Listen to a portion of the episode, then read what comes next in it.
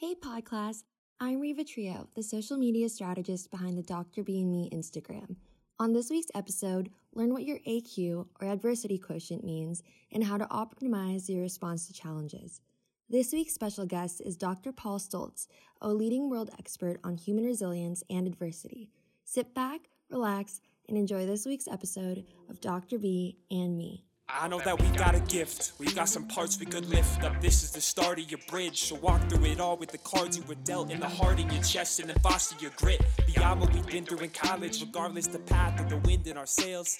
There's a lot we can give, and I promise we've got it dismissed. The thought of the things we could fail. I know our roads may take us a thousand different directions, but here's to always watching the scenery. Welcome, Welcome to Dr. B and me.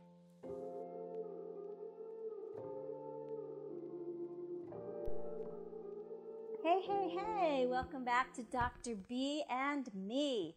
We're glad to have you this week on this podcast, which is actually being brought to you by Snack with Soph.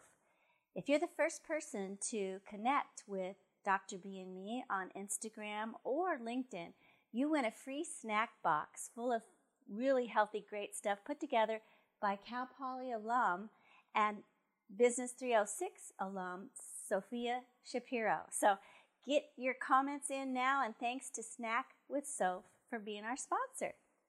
Today, I want to talk briefly about the fact of what I think about the world. Yeah, sit down. It's what I think about the world. Basically, I believe life is a mistake making place. Think about it. You've been in school or you've been at work or wherever you are, you're supposed to always have the right answer. Well, if you always had the right answer, why would you need to go to school? If you always had the right answer, why would you not own the company? Why would you not already be finished and retired and a multimillionaire? Life is a mistake making place. That's where the fun stuff is. That's where the learning is. If you think about it, also, failure is rare. If you think about it the right way, failure is really only learning. There's a great video that I show about Kobe Bryant saying there is no failure. Failure doesn't exist. It's about learning. Well, I think that that's probably true, but I also agree that there is going to be a time in your life where you feel despondent and down and feel like you really messed up. And right now, during the pandemic, I think a lot of people are feeling down and despondent, but we're not failing. No matter how you're spending your time and no matter what you're doing, you're not failing, you're learning what you're made of, what you do with your spare time, what you think about when nobody's watching you. This is really testing a lot of people.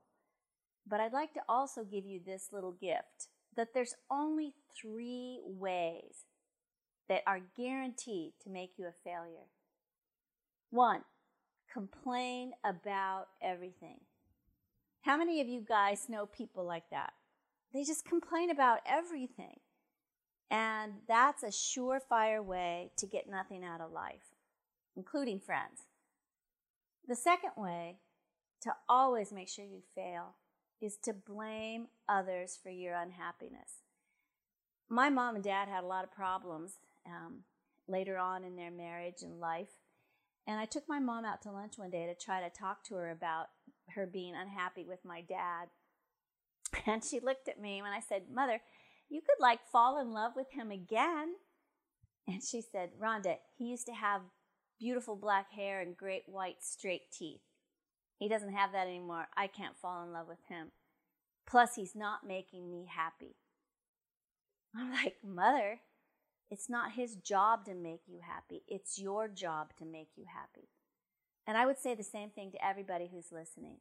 It's your job to find out what makes you happy in life. It's your job to pull yourself out of the bunker. It's your job to look for the things that are going right. If you blame every, everybody else for what's going wrong, you will never get where you want to be in life. And the last tip that I want to give you is to never be grateful.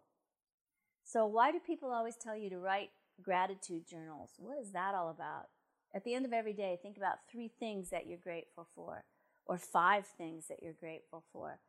Why do people do that? Well, because research shows if you can take even the worst day and the worst day of mistakes or the be- worst moment of your life and sit down and really think about what you're grateful for that day and turn a bad thing into a good lesson, it actually changes your brain into being a thankful machine.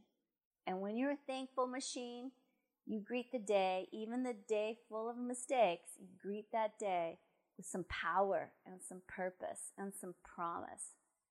So, those three things will guarantee that you fail. Complain about everything, blame others for your unhappiness, and never be grateful.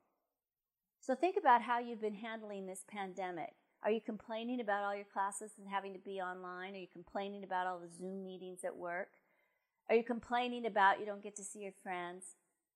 Are you complaining? Knock it off. Are you blaming other people for bringing this pandemic to us? Knock it off. And be grateful for this time with your parents, this time with your friends, this time to take a little break from the world. Did you know that in China, they are seeing stars in the sky for the first time in a long, long time? Did you know in Venice, they actually see fish in their canals that they haven't seen in decades? The world is healing. The world is grateful for this moment, and you should be too.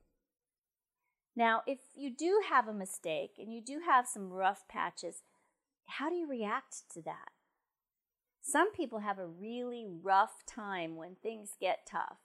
And yet, have you do you know those people who when something bad happens or something unfortunate happens, kind of turn that around and use that and harness it as energy to do something great, to make sure that they end up better because the bad thing happened? Do you watch those people and wonder what have they got that you don't have? Well, today's guest, Dr. Paul Stoltz, is the world's leading expert on human resilience and how to harness the things that are tough for you and turn them into greatness. He developed a whole um, technology called the adversity quotient, and he can actually help improve people's response to adversity within a day. He's appeared on Oprah multiple times. He's written many bestsellers. He's been on every major media. And he volunteered to talk with us today because he knows what you're going through and he wants to help you. So I'd like you to eh, welcome with me Dr. Paul Stoltz. Welcome to the show. Dr. B, it is such a privilege to be with you. May I say once again, because this is not the first time I've had the chance to contribute to your best ever class in the world. And I know your students know what an incredible honor it is for them to be part of this community that are all these people who are trying to figure out a way to stop quitting, stop camp- camping, and really be climbing, moving forward and up with a sense of purpose and vigor and commitment and conviction toward things that matter in life. And I know that's what you're all about. You're the poster child of everything I teach and we teach. And you don't have a poster, do you?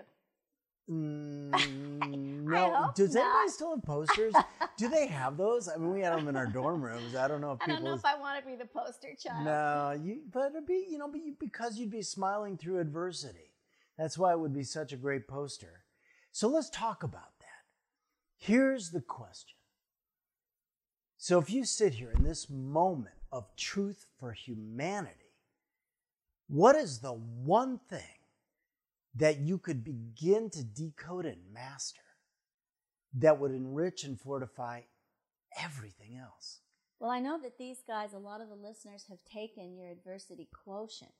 Does that tell them what the one thing is? Does that tell them how they are going to handle it? You know, it does because here's the thing. If you and I have been around long enough, and I'll say it for myself, if I go to my 25 I haven't been around as long as you. Nobody nobody has, I don't think. I think Socrates has been around as long as I have. But if you went to your like 25 year high school reunion and you look around, it's not the people with the highest IQs who go the furthest in life. But it turns out it is the people with the highest The highest adversity quotients. Is that something that can change or is that the same as your IQ or EQ? You know, it's dramatically different. Here's something we've just discovered over the past couple decades, and that is this. Imagine as a young child, you're roaming the planet, And as you pay keen attention to how the people around you, the influential people in your life, respond to life's tough stuff, you begin to actually, literally, hardwire your own personal pattern of response to adversity. That's called your wow. AQ. So you're saying, like, if I watched my mother get really decimated by her relationship with my dad and say, this is horrible, this happens all the time, I made mistakes, and I watched that as a kid, that unless I do something different, I'm going to end up like that. It becomes hardwired in me. You know why that's such a great example? Because you did the opposite. You can do one of two typical things, which is either kind of embrace and infuse it without even knowing you did that, make it part of you, or adamantly reject it and go against it. And that's what you did. Because the story of your mom and how she's blaming everything and everything else, that's actually part of AQ. So there's these core dimensions of AQ that we've decoded and we measure. And by the way, everyone who took that tool, the online assessment called their AQ profile, actually measured these four dimensions. And So if you'd like, we can talk yeah, I would love to uh, briefly talk about when you say it's the core of a person's response. Um, do you break that down into four different things, like C O R E, or is it one big core and and global score, or what? No, exactly right. You know, I love when science comes up with something that actually makes sense and is actually practical. And there's nothing, no better example I know of than the four core dimensions of your AQ. So the science says this is what AQ is made of, but what would you rather strengthen than your core? So here's what it is. My abs, which is sort it- of my core. I was going to say, I think, I, uh, I think Dr. B, that's actually kind of your core. Um, so here's the deal. Think about this. C, control, is not about what you control. It's about when adversity strikes, to what, what degree do you perceive you can influence whatever happens next? So as you can imagine, high AQ people always perceive something they can influence. That's why, like, even with the global pandemic, they kind of get fired up. So let me put this into, you know, maybe a listener's life. Uh, they find out they don't get to go to uh, college Mm. um, in person, and they're missing their graduation, and they lost their job offer. C, what does that what does that mean to them? Lower AQ persons victimized by that. They throw up their hands, nothing we can do about it. You know, just get along. High AQ people sit there and go, well, there's so many things I can do that can influence the quality of education I get, the kind of experience, I, how I use my time during this special time on planet Earth. I mean, the list goes on and on. It, it gets invigorating in a weird way because one of the secrets about people with high AQs, and by the way, yes, definitively, every single person can dramatically strengthen their AQ. Let's say that right on the table right now. So as your AQ improves, in moments like this, where there are these historic adversities, you can actually get fired up because you start thinking about all the things that you can influence for the better, even in the worst times. Is there a moment where you don't do that? Is that okay? Like, do you just instantly go into how am I going to make this better, or do you need to like wallow a little while? You know, it's such an important question, Dr. B, because here's the deal.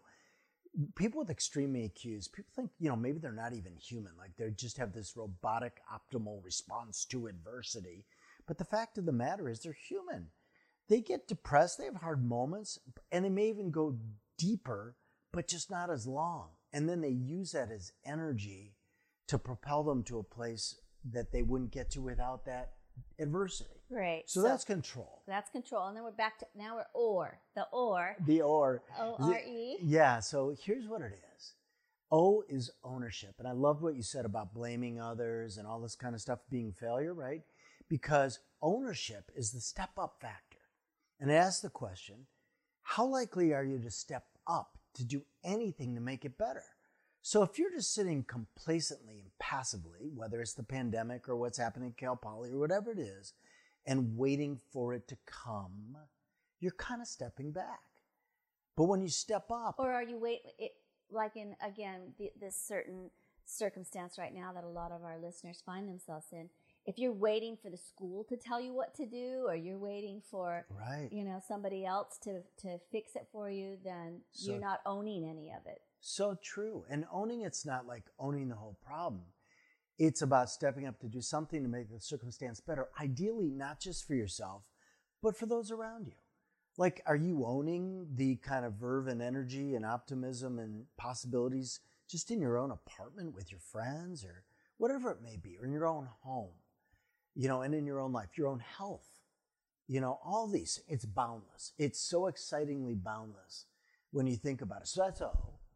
So when you think about control ownership, if you're thinking about the things you can influence and ways you can step up, you see how you start to already get what I call some action traction. Yeah, you got some power, you got some movement. Oh, it's so exciting. And you know, I have to say as an aside, you know, I have the privilege of being an Olympic coach, and we're teaching this to the Olympians around the world. And imagine what starts to happen when our Olympians start to demonstrate higher AQ behavior with their adversities. Well, I would imagine to be an Olympic champion, you're probably pretty high on the AQ scale anyway. You know what? You'd think so, but here's the secret. Some of these people with freakish talent and abilities aren't. They're not at their best when adversity strikes. They just have always been that good. Ah, So so, what about what R? What's R? R and E go together beautifully. R is called reach. And it asks the question, you which know, we can't do anymore. We can't reach, we can't touch, we can't. No more Yeah, reaching. No, I don't mean virtual Oh, reach, okay, like Zoom okay. reach. I mean like real reach. But reach asks the question, and it's a big one. This one has weight to it. How far does this reach into everything else? And so people with modest AQs sometimes catastrophize, like the whole world's falling apart, or you know, there goes our whole quarter, or there goes my whole academics, you know, career, or whatever, or there goes the job market. It'll be ruined forever. I'll never find another job. Well, and that one's E. So reach, high AQ people contain it and they start thinking about the upside. Low AQ people let it bleed. So are you talking about the guy that comes home? He's had a terrible day at the office, so he yells at his wife. The wife then yells at her kid. The kid then kicks the dog. The dog bites the cat. The cat pees on the rug. That's reach. It goes. Wow. His bad day goes all the way down to the uh, cat. That mental picture gave me a lot of reach. yeah, you know, the funny thing about it is psychologists have a great word for it. It's called catastrophizing, which is basically an emotional oil spill. And I'll bet you everyone listening to this right now knows that person. So it's easy to picture. Sure. As your AQ improves, you do the opposite. You contain it and you stay buoyant. E is endurance. And here's the key part. When you get your results, you know, when this link is sent out where people can see their full results and everything, it's not about your personal endurance or stamina. It's about how long you perceive this will last or endure. So if you put it together, if you're going, this is the worst thing ever, it's going to last forever, it destroyed everything, there's nothing we can do. I hope they figure out something. Or this always happens. This Oh, then forever. My life's ruined forever. You'll be decimated. Yeah. But a high AQ response is not about happy think. It's about your authentic response in the moment of truth. And what higher AQ people begin to do day one was begin to imagine and then help shape what happens after. So, Dr. Stoltz, tell our listeners, if you will, where they can get more information and more, um, you know, a further and deeper uh, explanation about this. Oh, absolutely. You know, if it, there's a number of ways. Number one, I'm on LinkedIn, I'm on TED, I'm on YouTube, Dr. Paul Stoltz, S T O L T Z. And that No- information will be in the description about our um, Oh, cool. podcast. Great, beautiful. Number two, um, you know, there's just uh, our website, which is probably also on your thing, which is peaklearning.com. And also a couple books, right? And I've written five books on these subjects that, fortunately, you know, I've been so blessed. They've been in 17 languages around the world and had, as you mentioned, some really great bestsellers. So the reason is this stuff is universal and timeless. What is more seminal, more important than strengthening how you respond to the tough stuff so that you can navigate through life and not survive, not cope, which we think is so great, but genuinely harness adversity to end up stronger and better because it happened. So, my final message is this to everyone listening, and I'm the only one who's going to say this to you about the pandemic. I'm excited for you. Your life and your journey are going to be stronger and better because of this adversity. That's pretty bold, and I, I agree with you. It's pretty true, especially if you can get to the core of the issue and improve your situation and get Dr. Paul Stoltz's book. The first book is called Adversity Quotient Turning Obstacles into Opportunities, correct? That's right. Ordered it on Amazon.